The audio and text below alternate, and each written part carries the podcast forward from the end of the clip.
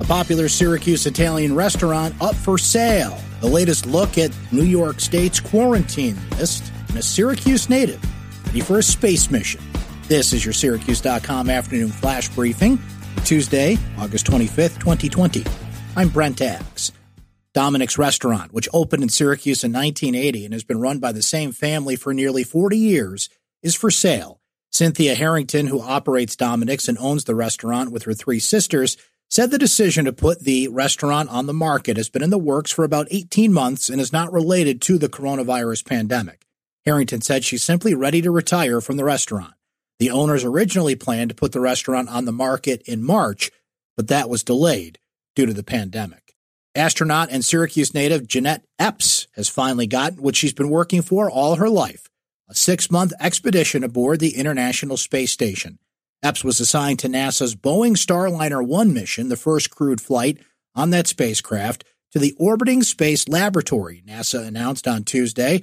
She'll join fellow astronauts Sunita Williams and John Cassada. Epps was born in Syracuse and attended Clary Middle School. She graduated from Corcoran High School in 1988 and went on to an 11 and a half more years of schooling, beginning at Le Moyne College. She graduated with a degree in physics in 1992. She eventually earned her doctorate in aerospace engineering from the University of Maryland. She was part of NASA's 20th astronaut class, announced in 2009. Travelers from Alaska, Arizona, Delaware, Maryland, and Montana will no longer have to self quarantine for 14 days when arriving in New York.